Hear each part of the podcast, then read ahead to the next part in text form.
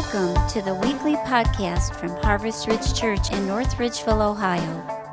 Our heart's desire is that you would grow in your love and devotion to Jesus Christ and that these messages will strengthen your daily walk. For more information about our church, visit us on the web at www.harvestridge.net. So I have a privilege this morning of having a young lady with me. So yeah, I brought my I was young a long, long time ago. I brought my better half with me. This is uh, Pastor Robin. She's uh, been with us here since we're going to celebrate 30 years as a church in here in a couple of months. A couple of months, 30 years. Yeah. And she was. Uh, it was me and her, and she said, "I'm not leaving you, so the church has to grow." so. Yeah, we've been married a long time 33 years, celebrating 34 this year. That'll be good. So, anyway, I had a date last night. I think tonight I'll have a grapefruit. I'm a cheap date, guys. I'm a cheap date. Date? Anyway, those of you who don't know, a date is a fruit. So, anyway, uh, can we start by this simple uh, can we acknowledge something? Uh, acknowledgement that all of us want to be loved. All of us want to be loved. Now, th- that may or may not be romantic love, but we all want to be loved, period. There may be some of you that God's given the gift of singleness, and maybe you don't need that romantic stuff. But I'm going to say a vast majority of people in the world really desire uh, romantic love as well as valued love. And um, unless you have the gift of singleness, which you, if you have that, God bless you, use your singleness for the glory of God's kingdom. But if you, uh, if you're not a person that God's given that gift of singleness to, then you desire romantic love. And uh, if you desire that, I want to just let you know it's okay. It's okay to have those desires. The problem is, though, that I think we have the wrong definition of what that kind of love is and looks like. So we found a better definition, right? Yeah, we heard this definition recently, and so we thought we'd put it up on the screen for you. Love is a decision of the heart to delight in another soul and to will their good ahead of your own, no matter what the cost is to yourself. So it's not like love of pizza. I love pizza. I love watching the Bengals win today. Okay. Um, no, it's love is a decision of the heart to delight in another soul and to will their good ahead of your own. no Ahead ma- of your own. Ahead of your own. More, uh, no matter what the cost is to yourself. So, real love is not how you make me feel. That's the problem I have with all of these dating shows on TV and stuff. They're all just so stupid. No, they are. Listen, I love how they make me feel. Well, you're saying that you love yourself. And that's not a way to have a healthy, lasting relationship. At some point, you have to actually choose to love the other person at your your expense to love them. So anyway, um, in the sermon series, we're talking about uh, the father of faith, Abraham. I'm not going to take a long time to recap, but I do want to say last week we talked about his promises. There were a lot of promises. And we also talked about how he's the father of faith, and we also talked about how he's a friend of God. Now, those are some big things to say the father of faith and the friend of God. And you would think a guy like that would have a great life and he would never have any huge mistakes. But as we're going to find out today, that's not the story. He, uh, he really goofed it up a lot. So, but, but nonetheless, even through his goof ups, the guy reshaped the world. He shaped the world for the glory of God. He reshaped it, and he did so by two things. He did two things right, all right? Number one, the defining moments in his life where God spoke to him, he was obedient in those defining moments. And, and I think that's a key because uh, you have defining moments. When we were talking earlier about the faithfulness of God, and I love your voice. I thought of like five or six times God has spoken to me through the scriptures or spoken to me. And, and those times are defining moments in my life where I knew I had to obey. And if I wouldn't have obeyed, things would have went horribly wrong. But in obeying, things gradually moved towards what was right. And the second thing he did was he passed on his experience to the next generation. That's what we're going to find out about next week. Is next week we're talking about how uh, Abraham is the father of many nations, and we're going to talk about his fatherhood. He's the father of many sons. Many sons had father Abraham. Just sorry, every time I think of that, I cannot get it out of my head. Does anybody know what I'm talking about? Right arm, left arm, right Right. foot? Okay, All never right. mind. But you know, Abraham had so many twists and turns. And I'm going to tell you that there were a lot of red flags for Abraham being this great man of faith. Hmm. As a matter of fact, probably none of us in this room would say to our daughters, hey, listen, look for a guy like Abraham, okay? he had so many mishaps, so many things, and ways that he sort of went this way, lots of twists and turns. And today we're going to look at one of those st- twists and turns with the story of Hagar. And we'll get into that in just a minute. But let's start with uh, we, we want to do two basic insights into marriage today. The first one is going to be what is God's definition of marriage? Now, I need, I need to set this up, okay? Abraham was the father of faith. So, all of the books, all, all, the stories in Genesis that we have that were recorded later by a guy named Moses, somehow they got to Moses for him to record them. Can we agree on that? That he got them? Because Moses lived like 2000 BC or 3000 BC, something like that. And I don't know, it was a thousand years before that all these stories happened if you go by the chronology in the Bible. Um, no, no, no matter what you do, there had to be this passing on of these stories from Adam and Eve to Abraham. And how did we get them? And we got them because those stories were passed on oral tradition, and those stories then made it through Abraham, and then they were transferred through the people of faith until Moses wrote them down. Are, y- are y'all following me on this? Now, the reason I'm doing that is because I want to say something very clear. Abraham, if he was the one passing these stories along, knew the story. He could not claim willful ignorance because he knew the story if he was the one that passed it along. Are y'all following me now? All right? So, the story of Adam and Eve, he knew what God said his will for marriage was. It's there in Genesis chapter 2. It says, The man said, The man said, This is now bone of my bones and flesh of my flesh. She shall be called woman, for she was taken out of man. That is why a man leaves his father and mother and is united to his wife, and they become one flesh. So, this is actually God's definition of marriage one woman, one wife, one woman, one man for life. And you know what? Eh, eh, so we say, how does how does God get to define marriage? Okay, things have changed, and you know we're in 2022 now, and you know things are a little different. Well, I'll tell you what. I go to the we go sometimes to the Cleveland Art Museum. Anybody ever been there? Okay, it's free. You can go. It's fun to walk around, especially in the winter when you're looking to stretch your legs a little bit. Anyway, so we walk around, and some of this art, I tell you what, especially one room. There's one room that you don't even know what you're looking at. As a matter of fact, I've come in, I should do this. I could make a lot of money throwing this paint on the wall or building these st- statues with their heads backwards or whatever it is. Okay? Crazy room, all right? And, um, and I don't even know what it is. But you know what? On every single one of those on the wall, there's a little description because that artist created that statue and they had a plan and they had a design and they get to define what that object is because they're the creator. Our God, our Heavenly Father, is our creator. So he gets to define marriage because he's the one that invented it. So if there's a definition of marriage I think that would be good to pay attention to, I think it's what God says about marriage, and that it's one man, one woman for life. And by the way, if you're wondering, Jesus actually went back to the same story when he was asked about marriage and divorce and things like that.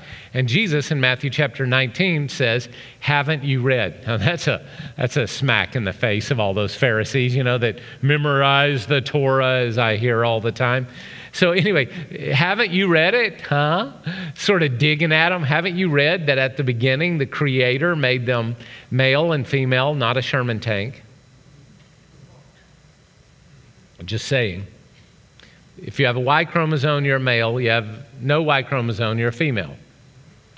There's only two options. That's, by the way, that's from the World Health Organization, that bastion of conservative values. I'm just saying. And when you, when you fight against your design, you wind up in trouble. So the Creator made them male he made them female. And he said, For this reason will a man leave his father and mother and be united to his wife. And the two will become one flesh because the pieces fit and work. Anybody ever try to work a puzzle and the piece didn't fit, but you kept trying to shove it in? And, and you actually got the piece to fit, but it didn't actually fit because it was the wrong piece, and then later on your whole puzzle was goofed up because you had the wrong piece in the wrong location? Yeah, yeah. Listen to me. God designed us, and, and I know what culture says all around us. And listen, I know I'm being counterculture. I don't care. I, re- I really don't care. Listen, God designed you to work one way better than all the other ways. And you can make, you can shovel them in, but it doesn't work right. God designed you. He, he's the art creator. He designed you to work one way. And Jesus said, the two will become one flesh, and they're no longer two, but one flesh. Therefore, what God has joined together, let us not separate. So every day we're faced with choices. Abraham was faced with a choice. You're about to hear about that choice. He made a not proper choice. But we have a little video for you to watch of what can happen with the right choice.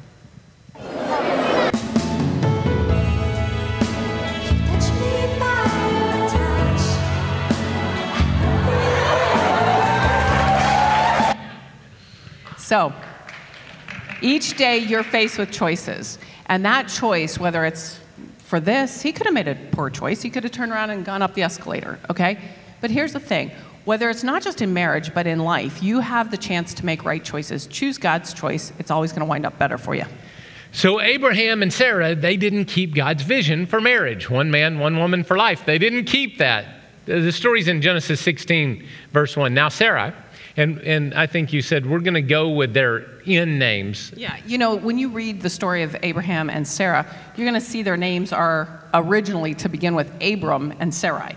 And so it's a little confusing. It's the same person. So just for the sake of when you see Sarah we're ta- and Sarai, their names got changed later. But so if we call them that, or if you hear it, we're going to go with their ending names, Abraham and Sarah. Now, Sarah and Abraham's wife had borne him no children, but she had an Egyptian slave named Hagar. So she said to Abram, The Lord has kept me from having children. Go sleep with my slave. Red flag. Oh, wait, go ahead. Perhaps I can build a family through her. And Abraham agreed to what she said. So Abraham, after he'd been living in Canaan 10 years, and Sarah, his wife, uh, Sarah, his wife, took her Egyptian slave, Hagar, and gave her to her husband to be his wife.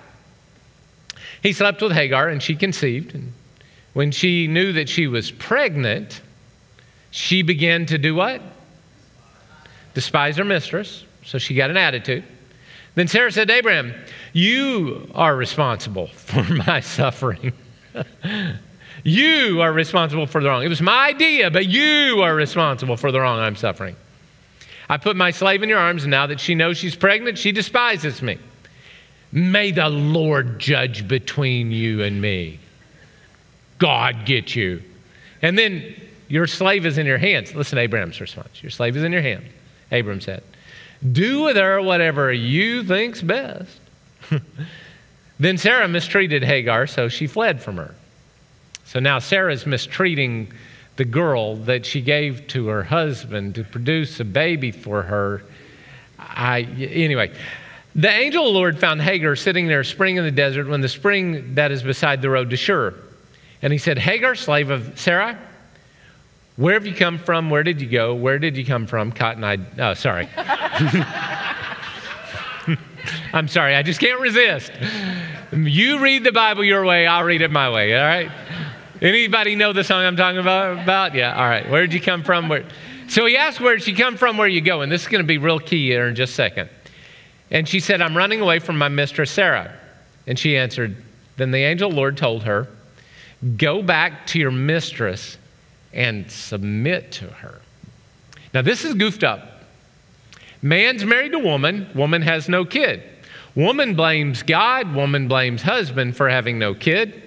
Woman says, I got a great idea. I give you another woman, my slave. And then woman's other woman gets pregnant, starts mistreating original woman. It's like Were a they- talk show in, the, in here right now. You are the Father. I'm sorry. All right, so, and, and then what happens is, uh, mistreated woman runs away, and God says, Submit. So why would she have to go back and submit? I don't know about you guys, but I would not want to go back into that situation. You got to know it's going to be bad. I mean, that's how it is. However, it says submit to her. So because the fact is, unless you get right where you're coming from, you'll never get right where you're going to. Cotton Eye Joe. Cotton Eye Joe. So the thing is, in every relationship, in every, I don't care if it's a work environment, unless you get right where you're coming from, you are not going to do good where you're going to. You're going to carry the same baggage. You're going to have the same issues. You're going to have the same problems unless you learn from your mistakes. All right, so remember, the whole point of this is that marriage is defined by God. It's one man, one woman for life. God defined it. God defined it. Abraham knew it. Abraham knew the definition one man, one woman for life. And yet he chose to sound like a Maury Povich show or something. I don't know. I don't I just don't understand. What was he thinking? What was he thinking? So what happens when you step outside of God's plan? So recently, this week, you guys have probably heard that um, 18 people were stuck on Lake Erie, like from the Cleveland area, right? Because they were doing snowmobiling and I don't know what they were doing out there. And the ice broke off, and so they had to be rescued. And when they went to go back to the, you know, to the mainland Cleveland, if you want to call it that, the ice had separated and they couldn't get back.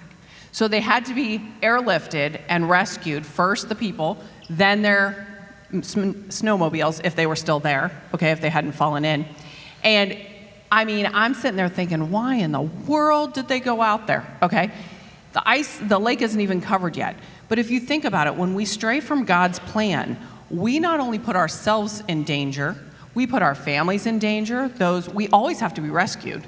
Okay, so so make sure the plan that you're following is God's plan, or else you're going to face the ramifications for you, your family, your friends of a plan gone wrong. So we're going to look at the three key people in this story, and we're going to try to break it down a little bit. All right, try to do this quickly. Uh, first one is Sarah. Sarah had unrealistic expectations in her marriage. Unrealistic expectations. She expected that her marriage would look like blank, and then when she got in it, it didn't. They were child. Listen, if you're if you're trying to have kids and you don't have it, have kids, uh, there, there's a lot of grief and a lot of pain there. That and and there's an expectation that something's going to happen, or or maybe you get married and you expect them to be one person and then they're not the same person. There are a lot of expectations that when you carry them into marriage, like Sarah did, and they aren't met the way you want then Sarah, she just went really stupid. She started blaming God, and then she started blaming Abram. You know, maybe it's your fault. And so she gave a, another girl. Why, why do you take a slave and give a slave and think it's going to be all right? I mean, come on. Didn't you learn anything from junior high that two girls and one guy, there's always going to be a fight? Didn't you learn anything? And uh, so, you know, there were unrealistic expectations. She carried a lot of those in. So when you get married, okay, you come in all starry eyed and you think, you know, oh, this is going to be grand and glorious. And then you meet the real person. And what happens is, and we've told couples, don't be. Don't be dismayed or shocked if the first year is actually pretty difficult. So for us, all right, uh, my expectation, I'm going to tell two stories. The first one he didn't know of for service, but I'm going to throw it back in for second service. So surprise. Um, anyway, so so the first one was, um, you know, I thought I grew up having desserts every night, and so I thought the expectation on being a wife was make breakfast, make desserts, you know, be a dutiful wife. That's what you're supposed to do. So I did that. I was making breakfast every day. I was making desserts, and and finally, after about six months and 20 pounds, um, he said to me, It literally, wasn't that long. It was about three months. yeah. He said to me it would have been. I would have kept going, but but thankfully he was honest with me and he said, "Hey, I appreciate it, You're killing me. but we need to stop because this isn't one, I don't need it, and two, it's just not good for us. And I was I like, feel guilty if I don't eat Yeah. what you make, and now I'm getting out of shape, and I don't like Right. that. And yeah, Yeah. So, so honest communication. The second thing was, you know, when you first get married, once again, I was trying to do everything right, and he has a very particular way of keeping like his collars always like ironed properly, all of his clothes in his closet are, are I know this is a shocker to all of you, but I'm good doing good to have my clothes in the closet when they get clean, okay? I, I mean, he has all his shirts lined up in the long sleeve, and I'm thinking, how in the world did we wind up together and still love each other? But there's a place for everything, and everything's in its place. yeah. So anyway, so I'm trying to be nice and I'm ironing his clothes and I'm thinking, I don't iron. Like, look what I'm wearing today. Like, ironing is not my thing. I don't know anybody else with me on that. Okay. He does iron though. So I thought I'd iron that collar. And boy, I ironed that thing straight up. Okay. Like, straight up. And then I tried to flip it over, you know, so it had a nice thing. It did not work. It was sticking out. And he said Like to me, that. he said, you know, once again, he was being nice. He said, I appreciate you doing that, but if you're going to do it, then let's do it like this. To which the sassy part of me said, well, then if I'm not doing it right, you can do it yourself. Okay. Bad communication on my part, okay? So so in the story of Abraham and Sarah, you see that there's just terrible communication going on here and expectations that are unfulfilled and then not communicated properly. And Sarah then, instead of communicating her needs and really talking about them, she she slips into what can I be honest? What a lot of ladies do? She slipped into control and manipulation instead of communication. And when she slipped into control, what she said was, "I do this," and she gave him an idea, and that idea was to have another wife. And I'm still trying to figure out what was she thinking? But she took matters into her own hands, and you know what she did? She created more problems than the original problems. She tried to correct one mistake by making another mistake, and then she didn't take ownership, but then started casting blame. And you can never fix problems by casting blame, it's never going to work. And then the other person in the story is Abraham. What in the world was he thinking? He did not resist what Sarah was saying to him. It wasn't his best move. I don't know why he did it, though. We've talked about this. Think about it. Why would he do this? He knew he shouldn't do it, okay? Right. And then he had to be thinking all kinds of things in his head. We were going over some stuff like, was he thinking, well, if she's given me another woman, I mean, who am I to resist? I don't know what he was thinking. Um, he could have been thinking, I'm tired of dealing with this. If this is what she thinks is going to work, okay. Hey, everybody else in the culture is doing it, and they're all right. We can do it too. Right, because in that culture, they would take many wives. So he, he could have just been thinking that. He might have also been thinking, I just want to stop her talking about this. I just want to stop it. I've never thought that in my life. Maybe he felt like less than a man. You know, he was wondering, what, can I make babies? Am I, am I not any good? You know, um, no matter what the reason, he knew God's plan, but he argued himself into not being a man in that plan. And uh, you know what else he didn't do?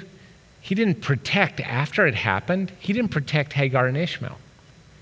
This is a guy, though, in case you're wondering, this is a guy who went out with 300 guys and defeated four kings. Yeah, he wasn't a wimp. He's not a wimp. This kind of makes him sound wimpy. He was not a wimp. No, he goes out and he fights battles and wins. He takes his family, moves them across the desert. He does everything. But let one nagging woman get in his ear, and all of a sudden, he can't be a man. I, did I say that out loud? It's true, though. You know, uh, all right, so was he afraid of Sarah? Actually, we'll talk about this in a couple of minutes. But let's, let's go back to we just got married. We just got married, and, um, you know, we were living on $6,000 a year. That was our total income our first year of marriage. It was good times. Good it was times. good. Yeah, good times, good times. So she decided that she wanted to eat.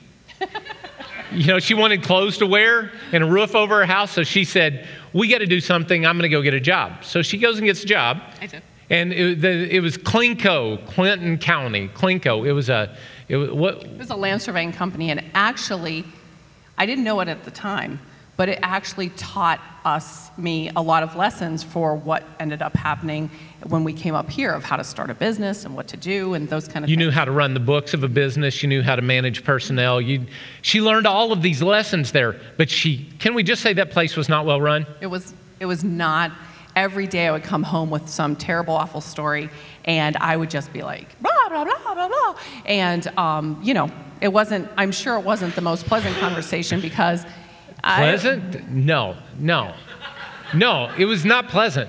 I, I this is where I learned my lesson. I'd take her for a walk.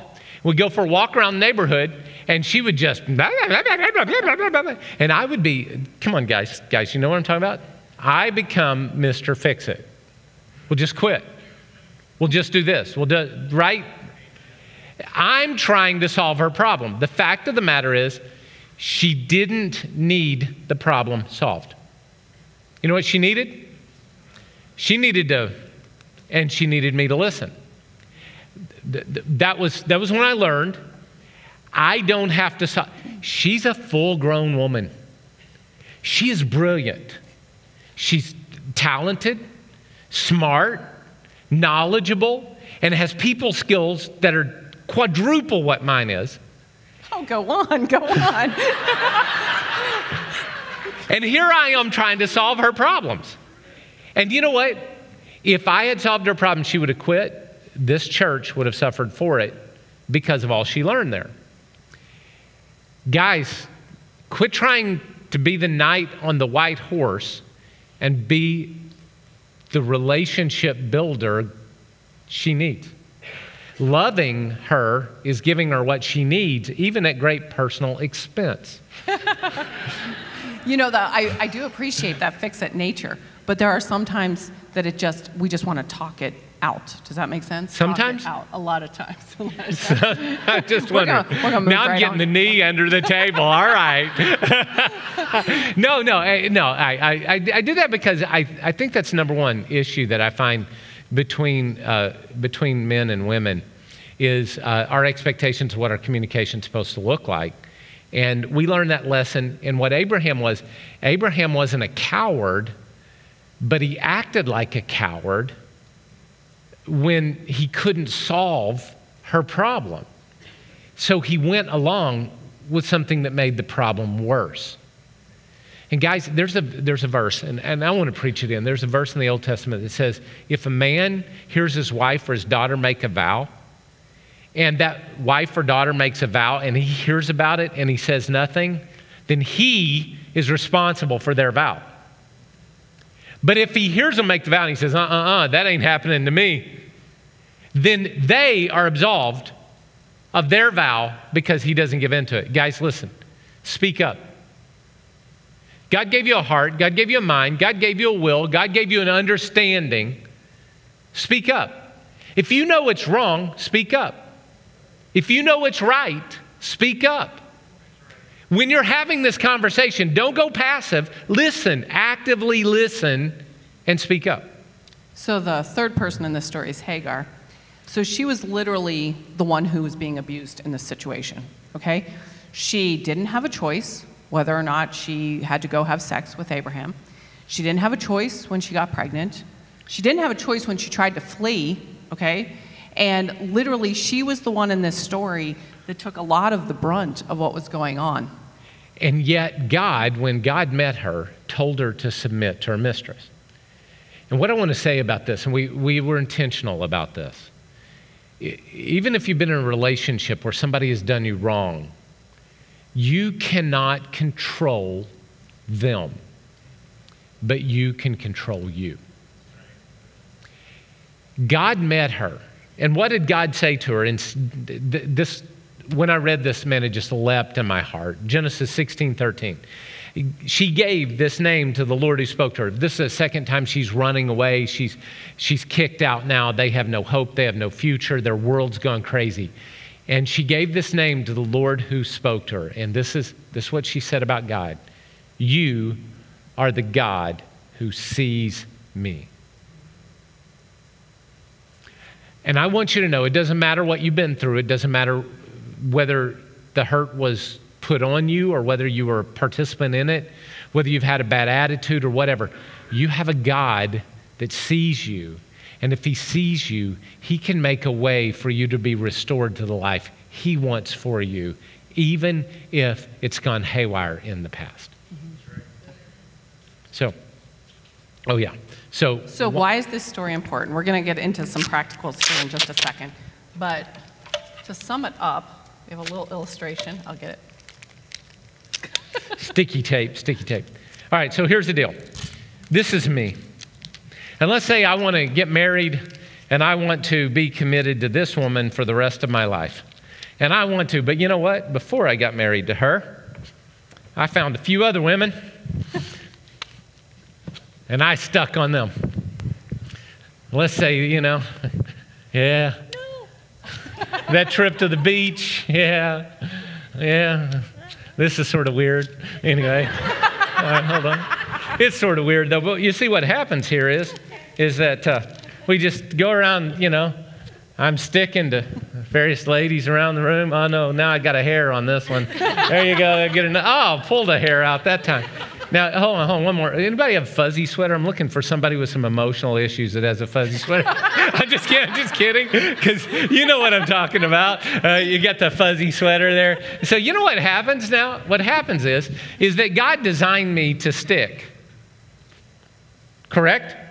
God designed me to stick. God designed you to stick. And that was the original creation design. But what our culture says is, oh, it doesn't matter who you have sex with. It doesn't matter. Because, but there's a problem now. When it comes time to stick to her, I don't stick very well. You know why I don't stick very well? Because I've got shards of every single person I've been with messing up my relationship with her. Guys, listen. People say it's old fashioned, this whole one man, one woman for life. God doesn't know what he's doing. It's the 21st century or whatever. But God designed you to stick. God designed you to stick. And our culture is doing everything in the world to destroy your healthy relationships. And at some point, you're going to have to make up your mind that you're going to do it God's way. Because you get two people who want to stick together, they'll stick. So, you know, as things go, the Wall Street Journal just published this supporting what the Bible has been saying for hundreds Wow. and thousands of years. Literally, it says, too risky to wed in your 20s? Not if you avoid cohabitating first. Res- Research shows that marrying young without ever having lived together with a partner makes for some of the lowest divorce rates.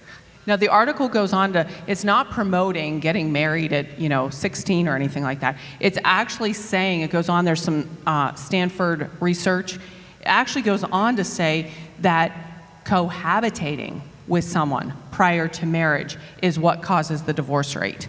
So I'm going to say, you know, age or not age, the what this article is pointing out from the Wall Street Journal is it really does have an effect when you cohabitate with somebody that you have not that you are not married to. And and it's funny to me because we've kind of I mean God kind of invented that a long time ago, right? One man, one woman, that's what we were saying. So And you said divorce rates were like 70% uh, higher? So much higher. I- I 70% higher? I mean, think about this. So, can, can we just recap? And then we're going to be done with this. We're going to move on and we're going to give you some practical stuff and move on. But, but let's, let's lay this out right here. You make the vows before God, then you celebrate the covenant of marriage, which is sex. Any reversal of that is going to be long term problems. Now, God can help you if you've goofed it up. He can help you. Remember, He's still the God that sees you, He can help you through it all. But let's be honest there is a better way that you don't create those problems for yourself. And the quicker you commit to doing it God's way, will be the way quicker you will get back to health in your life. Are y'all following me? And I don't care if it's unpopular, and I don't care if I get banned from YouTube. I don't care. They'll kick me off Facebook for saying this. It's one man, one woman for life. You make the vows first, then you celebrate. And by the way, one other thing about this. Uh, no, no, we'll do that one later. All right, so let's go. Tips for a healthy marriage. So, first off, Paul wrote the antidote to have a healthy marriage. And here's the thing, you knew it was you know it's from God because he's a single guy. Wrote some of the best things about marriage. So let's read them. The best advice ever given on marriage comes from a single guy. That has to be inspired by God. It has to be. All right. So submit to one another out of reverence for Christ. Wives, submit yourselves to your own husbands as the Lord. Submit yourselves. Yeah, I, if that's getting under your craw, good. Wait just a second. For the husband is the head of the wife, as Christ is the head of the church, his body of which he is the Savior. Now, as the church submits to Christ, so also wives should submit to their husbands in everything. Husbands, love your wives. Just as Christ loved the church and gave himself up for her to make her holy, cleansing her by washing with water through the word, to present herself to her, uh, her to himself as a radiant church without stain or wrinkle or any other blemish, but holy and blameless. In the same way, husbands ought to love their wives. But just stop right here, real quick. Do you know why women are told to submit? It's because it's the hardest thing in the world for you to do. Do you know why men are told to love? It's because it's the hardest thing in the world for you to do. Guys, we have no problem submitting to our wives. I'll establish this in a second. Guys have no problem submitting. None. We have problems loving. Actually, putting you above me instead of my car or my boat or my golf clubs or my sports shows or the escape out to the garage to build something else that I don't need to build. to love you and to put you first is the hardest thing for me. You know what the hardest thing for a lady to do is? Not control and manipulate. It's amazing. And whether you like it or not, that's how it is. So, anyway, husbands are to do what? They're to love their wives as their own bodies. Who loves his, who loves his wife loves himself. After all, no one ever hated his own body. And every time I read this, I think, well, you know, there are people that they abuse their bodies. No, no, no. If you really get into it, listen, if you get into the psychoanalysis of why people abuse their own bodies, they're doing so out of a self love. Pride is the root, but we don't have time to cover all that. So Paul's really right. No one ever hated their own body, but they feed and take care of their body as Christ does the church, for we are members of his body. For this reason, a man will leave his father and mother and be united to his wife, and they become, you know, what happens is he goes back and does the same thing again. All right, that being said, um, notice some keywords here submit. We talked about that a little bit. Real quick illustration. You ever try and ride a tandem bike? Two seater? You ever been in the one in the back? Terrible spot, isn't it, everyone? Yeah. You know what? Because here I am like this. Where are we going? What are we trying to do? As he's trying to keep us from tipping because I'm trying to see where we're going. Only one person can see where we're going on a tandem bike, and the other one just follows behind. We ended up switching spots because he's like, You want to try and lead? I'm like, Yeah, because submitting to one another sometimes goes back and forth. I didn't have any problem in the back. She did. Maybe, maybe. I know.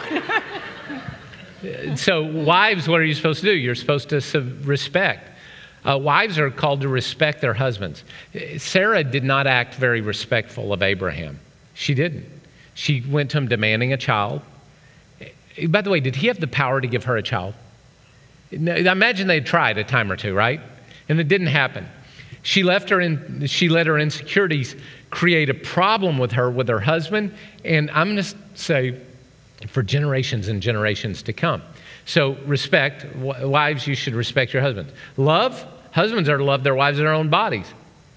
And uh, Abraham acted like a sissy around her. He, he just didn't, well, he, he didn't. He didn't participate. He let something happen that didn't need to happen. And this week, if, okay, I'm going to tell you love and respect. You guys sign up for it. If you have not gone to love and respect, it's a great, fresh look at how the woman thinks and how the man thinks and how you can actually work this life and have a happy life Right. when you've been married for 50 plus years. It's a great, great weekend. And I would highly recommend you go on the, you gotta sign up soon though, because it's this coming Friday and Saturday. And I would highly recommend doing it. All right, so here's what we're to do. We're to come to landing this plane. We're to walk through quickly four suggestions for a healthy relationship, uh, suggestions for men and suggestions for women. These are from, em- Emerge. Emerge. Emerge Ministries is in Akron. If you are having more trouble in your marriage, or I'm going to highly recommend Emerge. It's close enough, and um, and anyway, these suggestions come from them. So first off, suggestions for you men. I'm going to help you out right here, okay? Ladies want to feel and be secure. You know what makes us feel secure though? Transparent communication.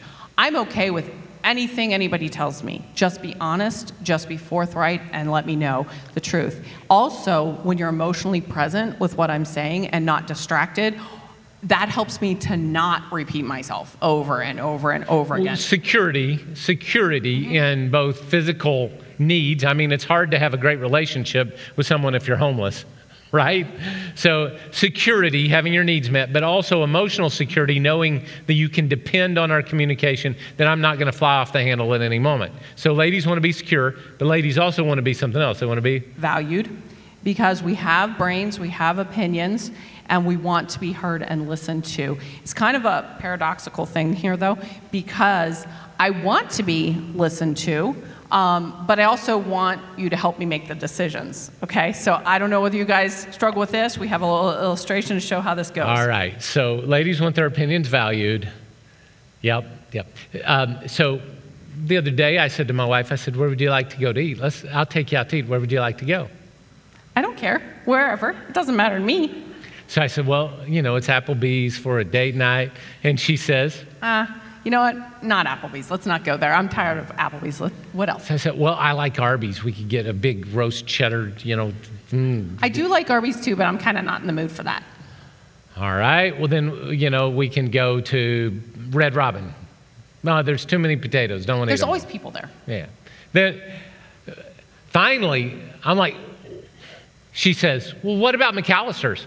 And I'm like, Okay, let's go to McAlister's. It's great. Now, why did I have to go through 50 questions? She knew where she wanted to go from the beginning. Do you know why? Because I always want him to want to go where I want to go, right, ladies?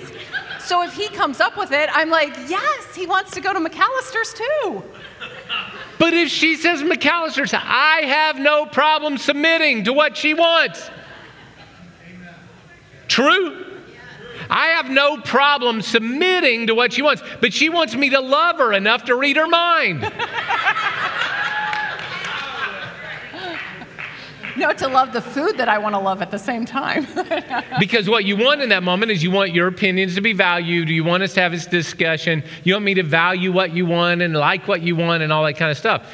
And ladies also, they, they want to be protected. Mm-hmm. yeah, we do. You know what? I want to know that my husband has my back, right? I want to know that we're on the same page and that there's somebody out there when the rest of the world is against you has my back. So we're out taking a walk around the neighborhood, and dogs come out. For whatever reason, she's deathly afraid of these dogs attacking. Now, I grew up in a neighborhood, I know how to handle them. I grab a rock, I turn, I square up, I throw the rock, I kick the dog, and the dog goes away.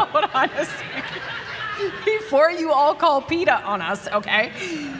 The first service missed this whole part of the story, okay? He grew up where there was like packs of dogs. Yeah. Okay, nobody owned these dogs. They like just grouped together. I know how to deal with them. I had to my entire life. And they would go after you. I grew up in a suburb of Pittsburgh where dogs were on leashes and they, you know, were supposed to behave. So we're walking down the road. Yeah. Yeah. And we have these dogs, we call them affectionately Killer One and Killer Two, okay? And I call them that. And as soon as they start to bark, like I do like, okay? And he's like, You can't hold on to me. If the dogs come out at us, I have to be able to protect you. Don't grab my arm. It's And really like, hard for me to fight off a dog when I'm trying to get her to get off of me. So, so now we've come to the conclusion I'm going to walk really fast, and he's going to stay behind and protect me from the dogs. So that's our conclusion. But, But women the- want that whole protection. point is is that her native reaction, her natural reaction when there was a problem was to try to latch onto me. And my natural reaction was to turn and fix the problem, to deal with the problem. And, um, and I think God innately, in most males and most females, I'm, I realize there are a few that, that it's a little different, but in most males and most females, that's the natural reaction. Because, ladies, even if you're one of those that you would fight the dog, deep down inside of you, you know you want your husband there with you, fighting the dog with you. You want you, you, something in you. And ladies also want intimacy. Now, we're not just talking sexual, we're talking emotional, we're talking the value. Um, and so, yes, ladies love intimacy. All right, so some things you ladies need to know about us guys. Number one, we want to make you happy. We really do. We really want to make you happy. I really want to make you happy. I just have no clue how to do it. I don't know. I no, guys. I, I think all guys will sort of identify with this. We want to make our ladies happy. We just don't know. We don't know what to do. And when we get the mixed signals, like the restaurant illustration, we we get a little ah, ah, and and and instead of making her happy, I get frustrated. And uh, guys, yeah. It's because you can't read my mind. So, guys, here's the deal. Remember the walk illustration. You got to learn to listen. You got to learn to listen. And, ladies, I'm going to ask you to do something. I'm going to ask you to learn to communicate. I'm going to ask you to think about how, how respectful is your communication. Are you just rah, rah, rah, rah, rah? The, the, in Proverbs, a guy wrote, he said, Better live on the corner of a roof than with a quarrelsome wife. Better live out by yourself somewhere than in a house with a woman that won't let go. And I don't think ladies ever intend to do that. They get spaghetti communication. You know, we went here, and then and this happened, and that happened, and this happened, and this happened. The guy saying, "You went here. What happened?" You know, and you're telling about, well, she was wearing this dress, and you know, and so and so came by from so and and and you know this happens. So be a little more intentional, ladies, for your communication. Guys, be a little more patient in your listening. If you want to make them happy, we're not sure how. Start listening, guys, for clues. Ladies, ladies give clues that you say, well, duh, you should get it. All right? Second of all, men enjoy romance. We really, really do. We like to romance. Uh, uh, We like to make you feel special. So, a direct quote from Emerge um, says um, Men feel intimacy when there is less fighting and more sex. Amen. Now, hold on.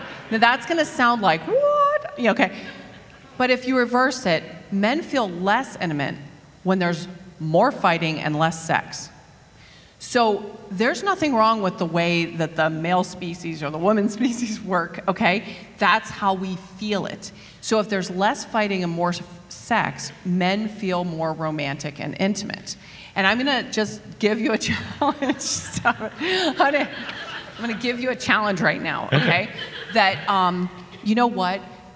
try to communicate in such a way that you're meet, meeting her intimacy needs and his intimacy needs because that will make your relationship a lot stronger and if you need help i'm going to refer again go to see somebody emerge if you are fighting more and having less sex there is a great indicator that there's a problem Yep. So uh, one one thing we do know is that guys, uh, that's a chemical thing in us, and I don't have time to get into it today, but it's a chemical thing for guys. So guys uh, desire. All right. Earlier we celebrated communion, right? Jesus said, "As often as you do this, do it in remembrance of me." Celebrating the covenant, right? So you celebrated communion once, you don't need to do it again. Once a year is enough, right? Once a month, once every two. No, no, you have to eat on a regular basis, right?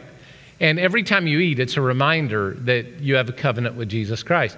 So, also in a marriage relationship, there should be a regular, healthy amount of sex. If there's not, I think there's a problem because you're not remembering the vows that you made. All right, thirdly of all, men communicate differently. Men are bottom line, women are play by play. Um, it's the spaghetti communication. She starts here, she goes here, there, there, there, there, there, there, there, there, there. And then you get to the end over here. Guys, we're like a box, you know? Yes, I have this conversation. This box is what we're talking about now. Oh, oh, you're talking about her. The, we have to go to this box. Oh, we have to go to this box. We have to go to this box. And guys, we get confused. Ladies, we get confused. Right? Right? Last of all, men need affirmation. Now, we debated this. We debated this, and uh, with this, we're going to land the plane, but uh, we debated whether or not to say this, and she's telling me I shouldn't say it because it's disrespectful. it's disrespectful to men i was worried about you guys thinking this sounded Right. disrespectful But every guy I've ever talked to doesn't push back against this. Guys, deep down inside, all of us are still 12 year old boys trying to earn our manhood. And I looked around the room and I saw a lot of heads bob because we don't consider it disrespectful because here's why. We're, we're young, we're jovial. That's the reason we make junior high jokes. That's the reason dad jokes are such a big deal, is because deep down inside, we're still 12 year old guys trying to earn our respect as a man. And, and if that's what we hear when we hear, is we hear our mom going, and we want to do what we did when our mom did it. We want to get mad and close up and run away.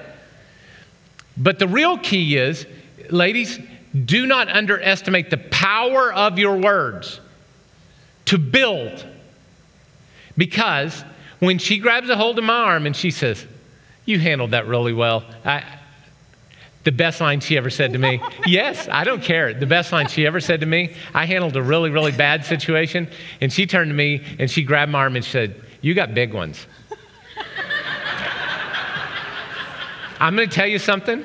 I would have killed, I would have killed an alligator with my bare hands. I would have climbed Mount Everest with one leap for her in that moment. Because you know what she was saying to me? You are a real man. You're a real man. And if you want real man behaviors out of a real man, treat him like a real man. Do you know how to make a 12 year old act clean up their room? When they clean up their room, tell them, wow, that's how a man cleans his room. You know what'll happen? That 12 year old boy will clean his room every time. Guys, it isn't, ladies, it is not disrespectful. We're still trying to earn our, our manliness. And every time you feed that, do you know what you're doing? You're creating more of that manliness in us. Right? We're done. After Wait, that wait, last illustration, Wait, we uh, have a challenge though, okay? For those of you that are broken in this room, like Hagar, you're in a bad situation. All right, maybe it's not so bad, but you see it going south, okay?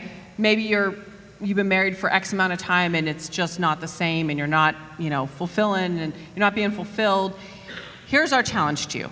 This week, pick one thing that you can show them values them. Just one. I'm not asking you to fix the whole thing in a day. Pick one item. And then next week, how about you try one more? Okay? Maybe it's the way you speak. Maybe it's what you do. I don't know what it is, but I guarantee you do. I guarantee you, you know what you need to do. One thing. one thing, and one thing only. And if you're if you're completely if your situation's out of your control, you're like Hagar and the situation's out of your control. I just want to encourage you this. I want to encourage you that God sees you. He is the God who sees you. So if you're next to somebody that, if you're next to your spouse, since it's a marriage thing, we'll just do this. Reach over and grab their hand. Come on, grab their hand. If you're next to somebody that you like a lot, you can, ba- uh, you can hold hands this way, not this way, all right? all right, y'all ready? Uh, if you're single, and maybe you're out of a situation that you just can't control, stick your hand out there and let God be the one who's with you right now. So, Father, we pray right now for each person that they would feel the love, the compassion, the strength of Jesus Christ right now. They would be encouraged in their heart and their spirit. We Pray for marriages to be strong. We pray for the covenant respect of one man, one woman for life to work. And we pray that there would be life that would flow in the name of Jesus. And God, for those that are broken, those that are hurt, those that it's just not right, not working, would you reach down and give them your encouragement and your strength right now? Would you bless them too? Let them know you are the God who sees them, even in the craziness of it all. And we thank you, Lord, for your goodness. Amen. Amen. Now, we said we were going to be shorter, and we weren't. We went longer. So, hey, go get your kids before they tear up the church. I love you guys. Have a great week.